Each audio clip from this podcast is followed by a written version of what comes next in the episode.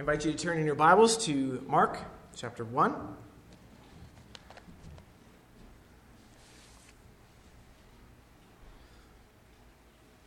Now, beginnings have such importance. The beginning of a book will determine if you finish the book, it'll determine whether you get to chapter 2. The start of a movie, within the first 10 minutes, if it loses, you might turn it off. The beginning is very important. It tells you whether you should be interested or not interested, hooked or not hooked. Now, Mark, in the beginning of his gospel, cuts right to the chase. He's speaking to Roman citizens, likely Gentile uh, believers or unbelievers. He is cutting right to the heart of it. He begins this book by saying the beginning of the gospel, and he skipped over the genealogy, skipped over the birth account, uh, the temple account of Jesus when he was a boy, and he skips right to John the Baptist. He starts by showing exactly what God has said and what God has fulfilled, and now he begins to unpack the promise of God unfolding. Here in Mark chapter 1, we read, beginning at verse 1, read with me. It says, The beginning of the gospel of Jesus Christ, the Son of God, as it is written in Isaiah the prophet Behold, I send my messenger before your face, who will prepare your way. The voice of one crying out in the wilderness, Prepare the way of the Lord, make his path straight. John appeared, baptizing in the wilderness and proclaiming a baptism of repentance for the forgiveness of sins. And all the country of Judea and all Jerusalem were going out to him and were being baptized by him in the river Jordan, confessing their sins. Now John was clothed with camel's hair and wore a leather belt around his waist and ate locusts and wild honey. And he preached, saying, After me comes one who is mightier than I the strap of whose sandal I am not worthy to stoop down and untie. I have baptized you with water, but he will baptize you with the Holy Spirit. In those days, Jesus came from Nazareth of Galilee and was baptized by John in the Jordan. And when he came up out of the water, immediately he saw the heavens being torn open and the Spirit descending on him like a dove. And a voice came from heaven. You are my beloved Son. With you I am well pleased. This is the way Mark starts what he calls the beginning of the gospel, the beginning of the good news of Jesus. In here, it is implied that he came. And in here, also, where he came from, the beginning of the gospel of Jesus Christ, the Son of God. And then he goes immediately to pointing backwards. He doesn't do this often. Uh, Mark is the, the, one of the gospel accounts that least points to Old Testament scriptures because he's not appealing to a Jewish audience, so he's not going to appeal to their scriptures very often. But what he does is set the stage. He's saying, What you're seeing unfold, what you see in this good news is a promise of God being fulfilled. And it starts with a man named John. John, this wild man. It starts with him, who is a prophet like, which is so interesting because even for the people of Israel, God had been silent. God used to speak often through prophets, right? He'd send men and he'd speak through them, and they would recognize that that's a prophet from God, and this is a word from God, and we can hear from God through this man. Now, prior to this, it had been silent for a long time 400 years of silence. And now enters John, prophet like, just declaring what was in front of him. And so Mark, in his account, is saying, This is fulfilling what is said. And so, interestingly enough, they wondered, Well, what is John? What is he? Is he, is he Elijah? Because he was very Elijah like. And so here he declares that, uh, verse 2, as is written in Isaiah the prophet, Uh, Behold, I will send my messenger before your face, who will prepare your way. The voice of one crying out in the wilderness Prepare the way of the Lord, make his path straight. And so he's declaring that John himself has come to prepare the way for the people to receive Jesus. Interestingly enough, the way that they're to receive Jesus in, in John, what he was doing was confessing of sin, turning from their sin toward God. That's what he was doing. He was just giving these people an outward expression of their repentance and their belief and their trust in God, them wanting to turn from selfishness, turn from their sin, turn from worldliness, and turn to following God. And they were doing that through showing in baptism. Baptism in the river, where they were dunked and brought back up. As in, they have died to self and they are a new creation. They've come up from the grave. And it's interesting because John didn't necessarily know what was going to happen with Jesus. He, he just felt compelled by God to go and to do this thing. But yet he was preparing the way for the way of forgiveness and the way of uh, true repentance, where people should turn. Interestingly, it says there in verse 4 so John appeared and he was baptizing in the wilderness. So you'll notice that word wilderness was in verse 3 in the prophecy. The voice of one crying out in the wilderness. And then all of a sudden, John appeared in the wilderness. And what was he doing? It says, number one, he was baptizing. And number two, he was proclaiming a baptism of repentance for the forgiveness of sins. Repentance. What is repentance? Repentance is not just getting caught in your sin and feeling bad for it. Repentance is not just saying sorry when someone says you've done something wrong. Repentance is when God has convicted your heart and you realize you've offended God and you turn from that and you turn to Him. A, a, ba- a baptism of repentance for the forgiveness of sins. It says, interestingly enough, that all the country of Judea and all Jerusalem were going out to him. So people from the countryside, people from the urban areas were going out and they were wanting forgiveness for their sins. It's interesting how this gospel starts, isn't it? That there are people who are longing to be forgiven for sins. That's the beginning of the good news. Sinful people.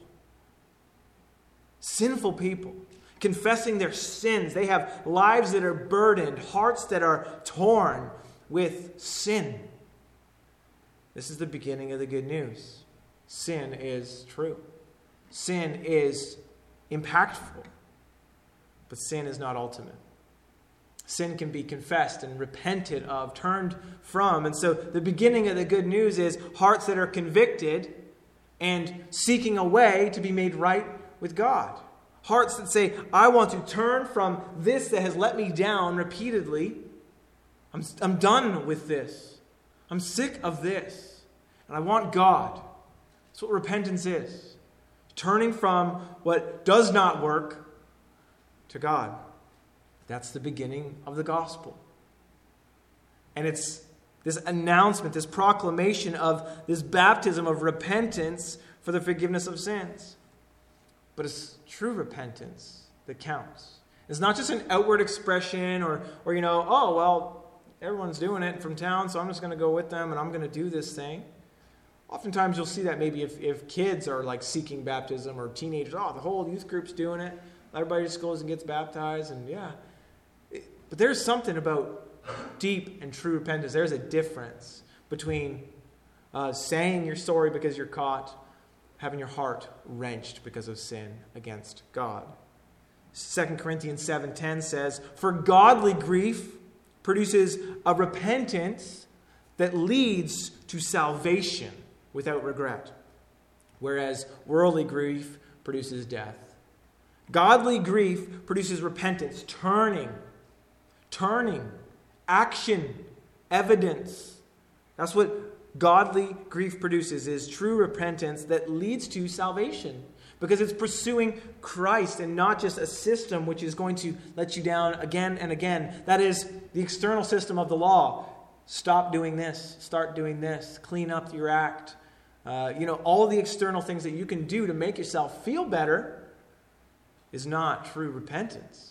True repentance is, is leading to salvation. It is leading to you throwing yourself fully on Him for the forgiveness of your sins. That's godly grief that produces true repentance. Amazing, in, uh, in Matthew's account of John the Baptist here, he goes into further detail. You'll, you'll note Mark is so summary version of everything.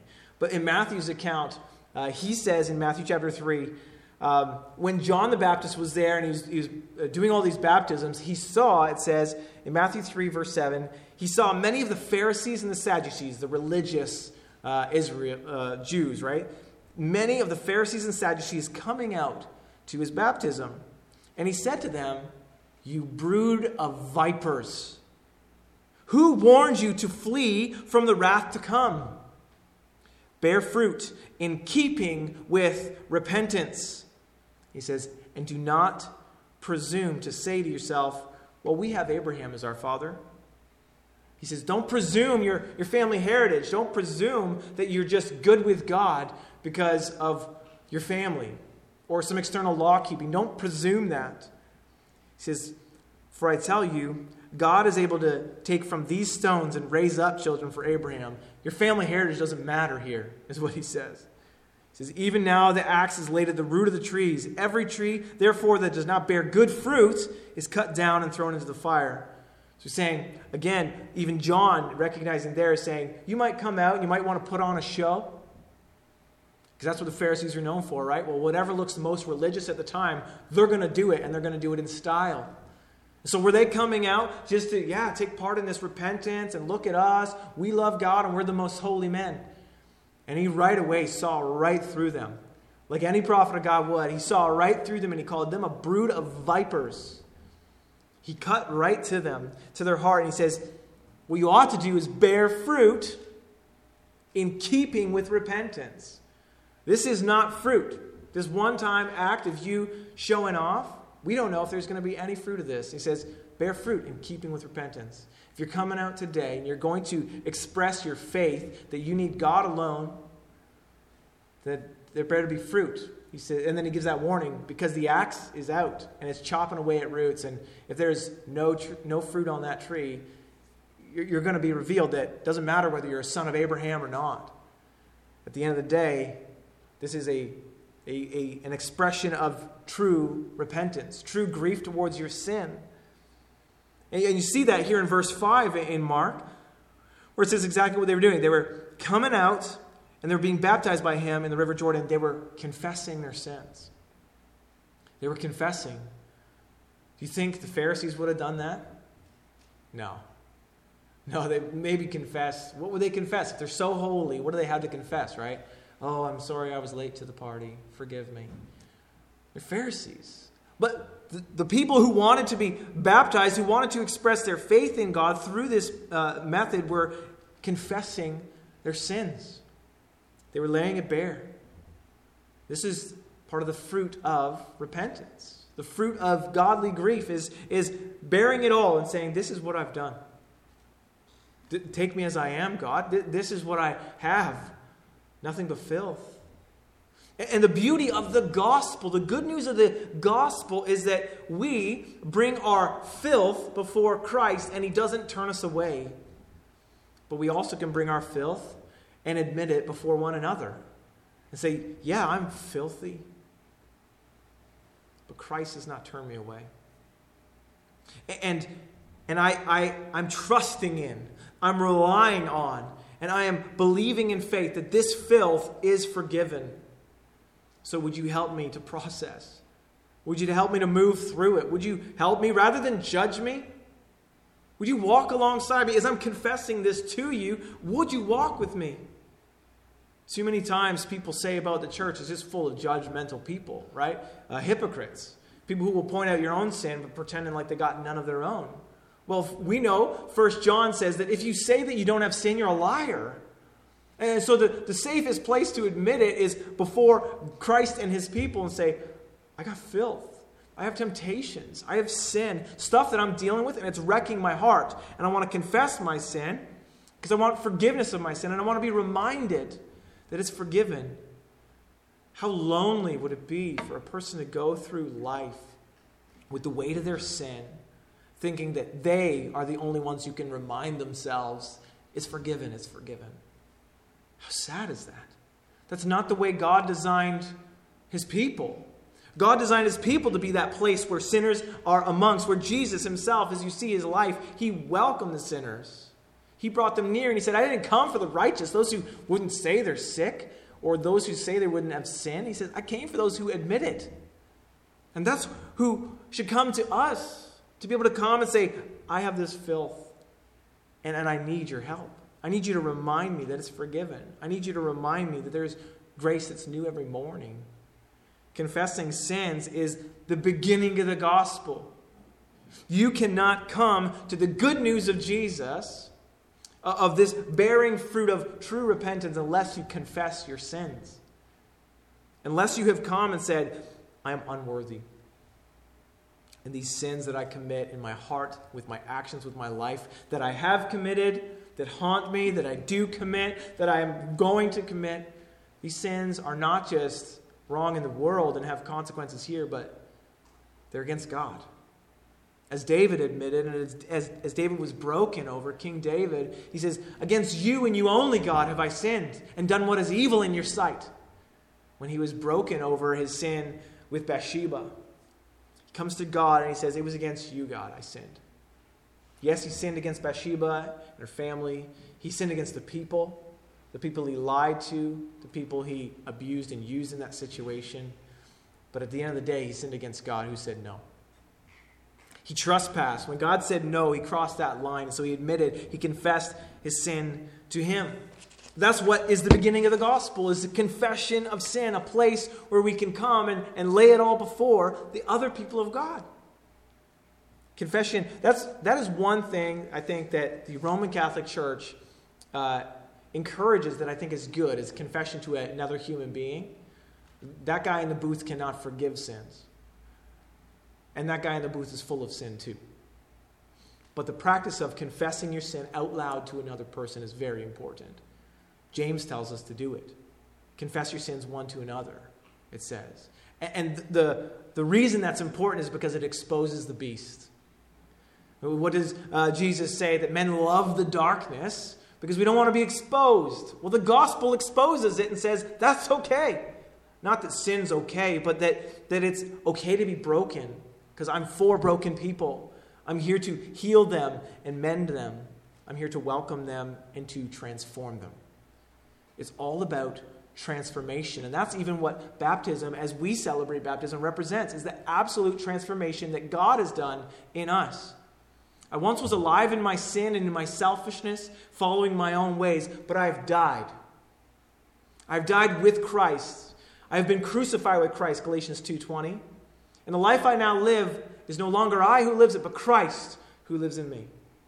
That's baptism.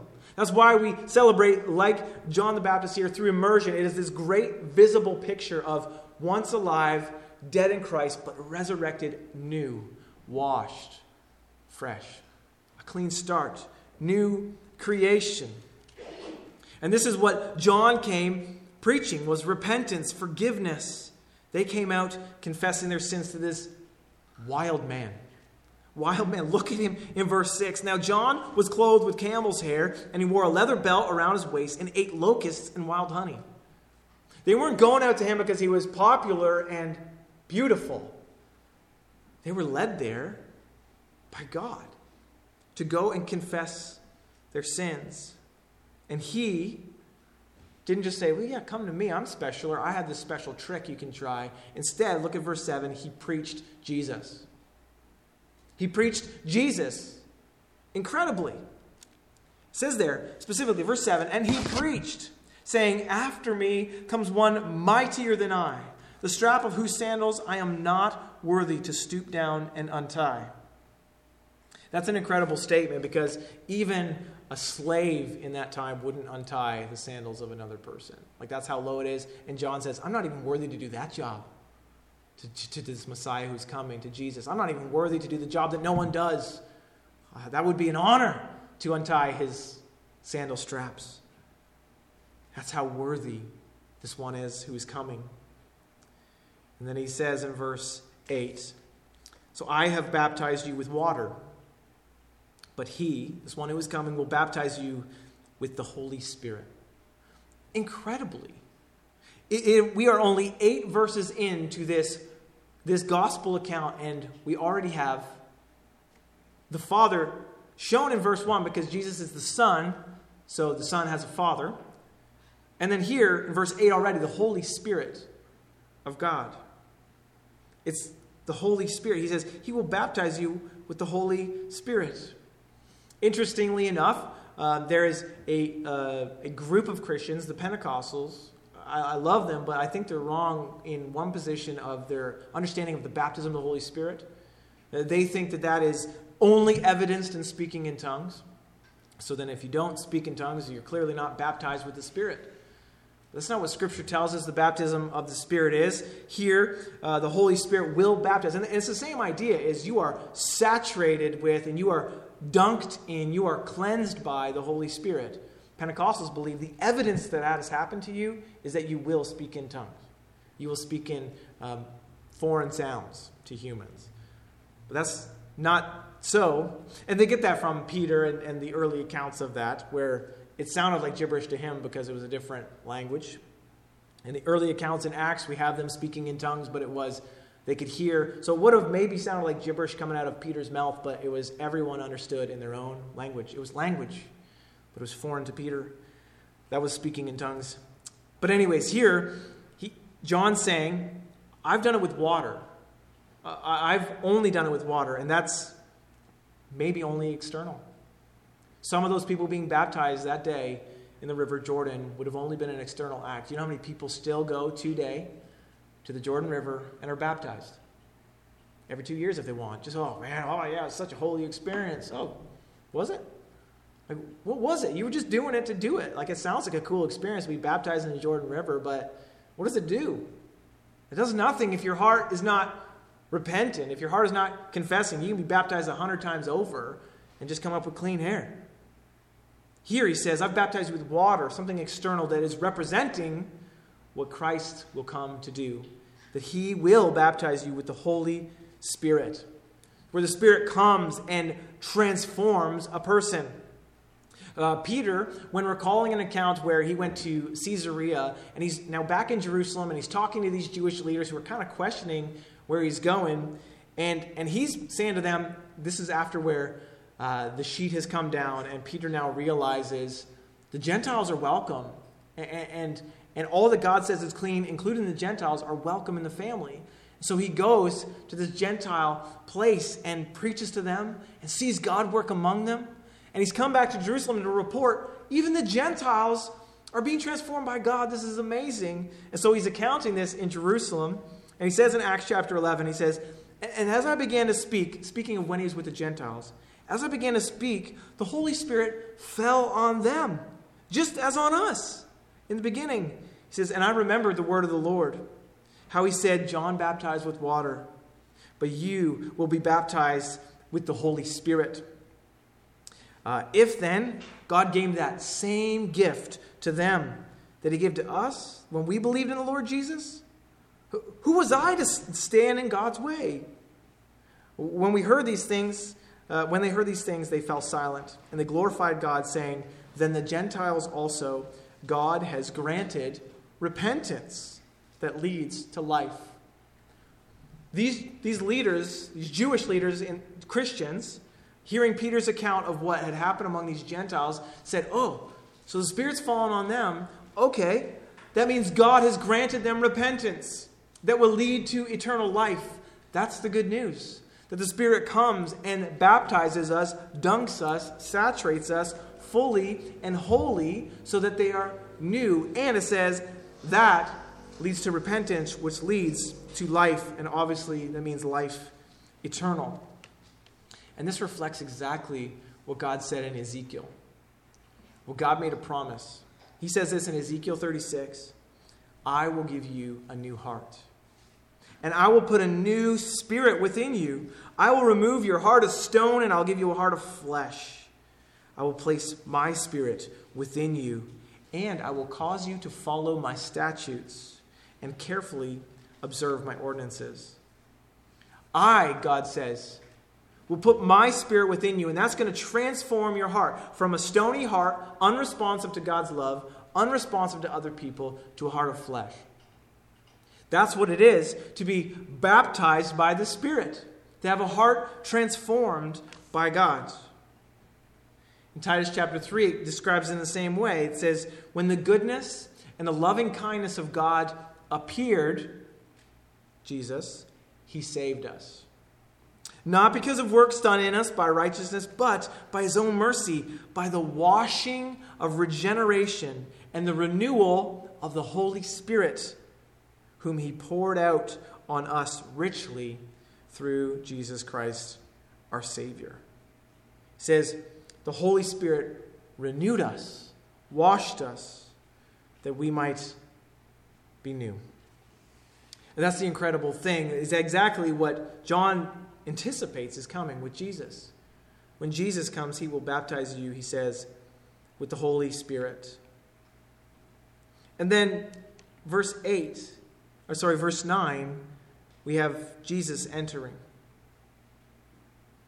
Jesus entering as a character, as a person in the story for the first time, not just uh, introductory where this is the gospel of Jesus, but now entering in. It says, In those days, Jesus came from Nazareth of Galilee and was baptized by John in the Jordan. So, this is such a summary version, and we know that, right? The other gospel accounts have like this back and forth between John and Jesus. But you'll notice something interesting, and a question that might come to your mind is all the others who came out, it says that they were confessing their sins. And they were coming out, it says, uh, verse 5, right? They were coming out confessing their sins. And verse 4, it was a baptism of repentance for the forgiveness of sins. But then entered Jesus, and it says, and he was baptized. He wasn't confessing his sins. It wasn't for the forgiveness of his sins because he was indeed without sins. Interesting, too, is in any of the gospel accounts, we're not told why Jesus was baptized. Because it wasn't for forgiveness, it wasn't to confess his sins. He had none. But instead, it was the inauguration of his ministry, bearing your sin and my sin. The inauguration of a new creation, a new washing, a new way of obedience. In Matthew, Jesus, in his account uh, with John, when John says, No, no, no, I, you, I shouldn't be baptizing you, you should be baptizing me, Jesus said to him, uh, Let it be so now, and thus it is fitting for us to fulfill all righteousness. So he just said, This is a way of obedience. We must do it. So let's do it. So then John consented and he baptized him. And as he baptized him in the Jordan, verse 10 then says, And he came up out of the water, and he immediately he saw the heavens being torn open, and the Spirit descending on him like a dove. Interesting. So uh, this, even here, verse 10 gives us an indication of the mode of baptism. He was dunked, he was coming up out of the water in, from the river. But what he saw was incredible. He saw the heavens, so the sky, being torn open. Torn open. Torn open, which is, it, it doesn't just say opened up, it says torn, which is it, it, it kind of points to this passage in Isaiah 64 where Isaiah is just crying out to God, and he says this Isaiah 64 1, he says, If only you would tear the heavens open and come down, so the mountains would quake at your presence. Incredible. Isaiah was saying, If only you would just tear open the heavens and come down, then they would quake at your presence. The, the mountains would quake. Like they would tremble. They would see you. They would know you. If you would just tear open the heavens. And here, as Jesus comes up out of the water, the heavens are torn open, and the Spirit comes down. And guess what quakes? The mountains. Of course, we know the mountains quake at Jesus' death. It's incredible to think how this kind of reflects what Isaiah said. Like, if this would just happen, if you would just do this thing. What's interesting here it says, He saw the heavens being torn open, and the Spirit, the Holy Spirit, the, the one person of the, the Godhead, the Spirit descending on him. Now, you eh, maybe picture a dove. Do you picture a dove? Most of us picture a dove. Most artwork represents a dove when it thinks of this scene. But was it a dove? Read the text. And he saw the Spirit descending on him like a dove. Like a dove. Not in the form of a dove, not as a dove, but like a dove. I can run like a cheetah. Doesn't mean I look like a cheetah, it means I'm fast. So, what does it mean then that the Spirit descended on him like a dove? It was graceful. It didn't dive like an eagle in attack. It was hovering like a dove. Why this imagery, and why have we so taken on this picture of a dove? It's because we know that it's representative of this passage and it reminds us of this, but it, it's not there. What's there is this likeness of a dove. Only in Luke does it even mention that there was a bodily form here where it says, and the whole in Luke says, and the Holy Spirit descended on him in bodily form like a dove, but descended on him in bodily form? Or was the dissension in bodily form? We don't know. But we know it wasn't a dove, it was like a dove. What's important is the text is not what it looked like, not what it even sounded like, but it was who he was. That was the importance. Who Jesus was and who the Spirit was as a person. Sometimes we forget that the Spirit is a person. Like Jesus is a person, like the Father is a person. What is meant by the Spirit descending what is meant by this hovering of the Spirit over Jesus? It reminds me of Genesis chapter 1, verse 2, where it says, The earth was without form and void, and the darkness was over the face of the deep, and the Spirit of God was hovering over the face of the waters. And so that inaugurated the creation of the world the, the formation, the transformation of this void taken now to be with form.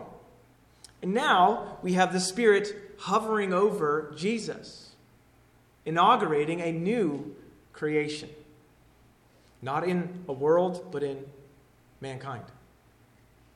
The Spirit descended on him, showing the transformation was to happen. And, and it's precisely what John alluded to in saying he was going to baptize you, he's going to wash you, he's going to dunk you, he's going to change you by the Spirit. And now the Spirit descends on Jesus, inaugurating, beginning this mission that he had. Why he was sent into the world to perform all that he did, to live in righteousness as he did, to die, and to live again as he did. And then, verse 11 a voice came from heaven. You are my beloved Son. With you I am well pleased.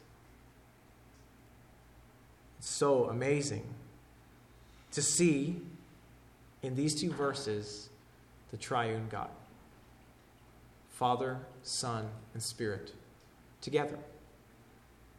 Together. This is corrective for us sometimes in our thinking if we have ever thought of, like, okay, because there's this thing called modalism where people think that God kind of existed in modes.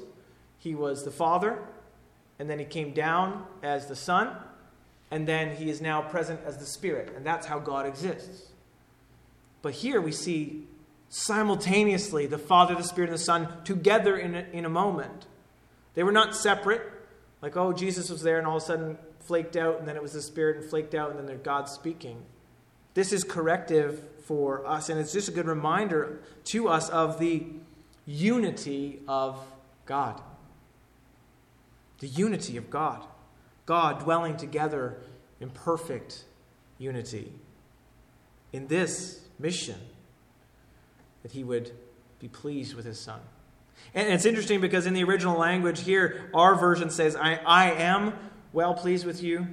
Uh, it's actually written in the past tense, but it carries this weight of, of eternality, like it's infinite. Like, I am always pleased with you, and I will always be pleased with you, and I have been pleased with you.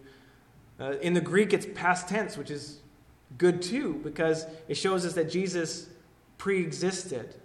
That Jesus did not just enter into this moment, and, and this is why God's now pleased with him, because he's done the right thing and he obeyed in baptism.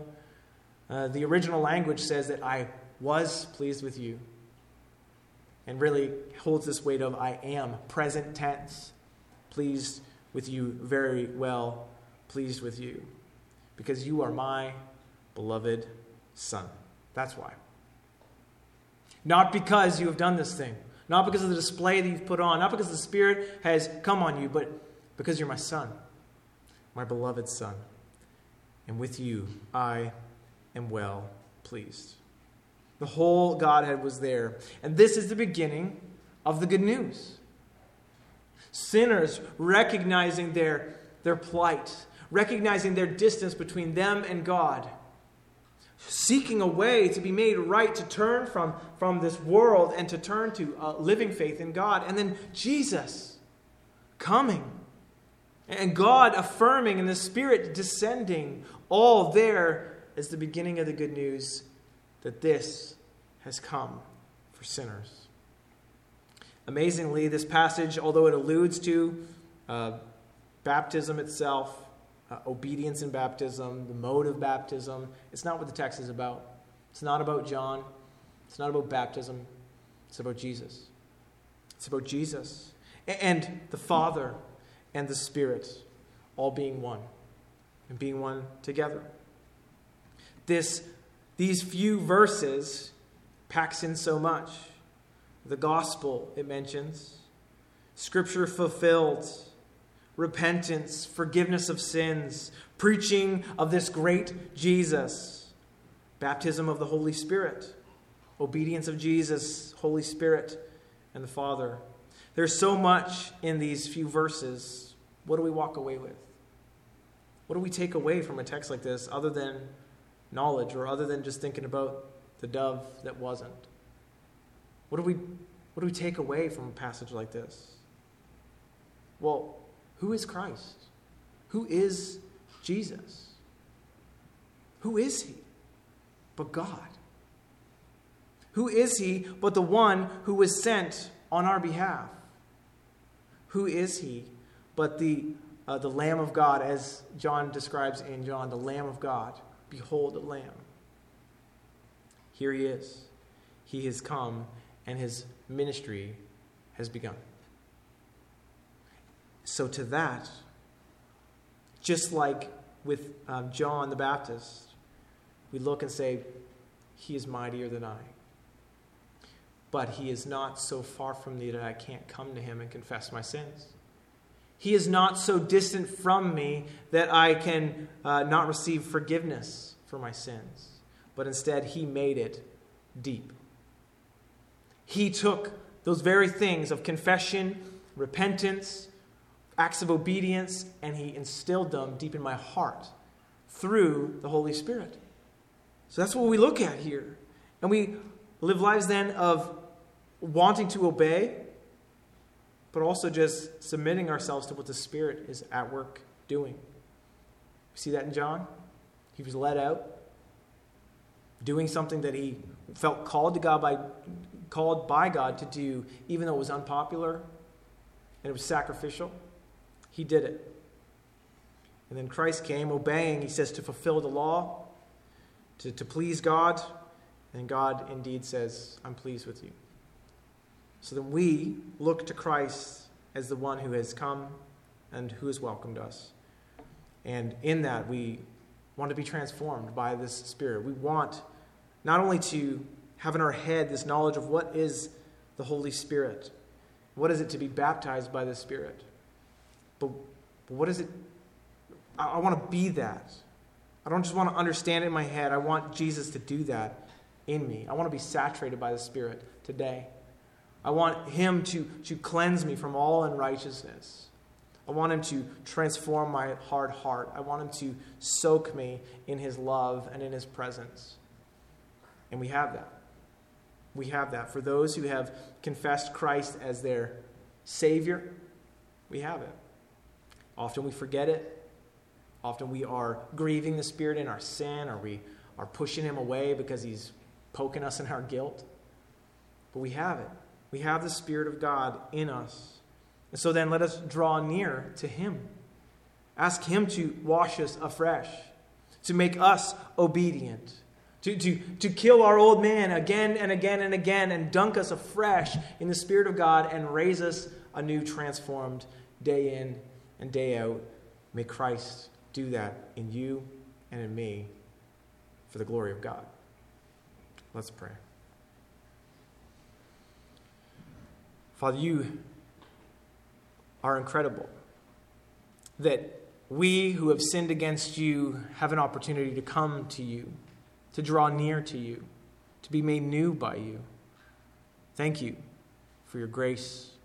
Thank you for Christ coming into this world and, and obeying. Thank you for him uh, loving us in such a way that he would sacrifice and serve us in this way.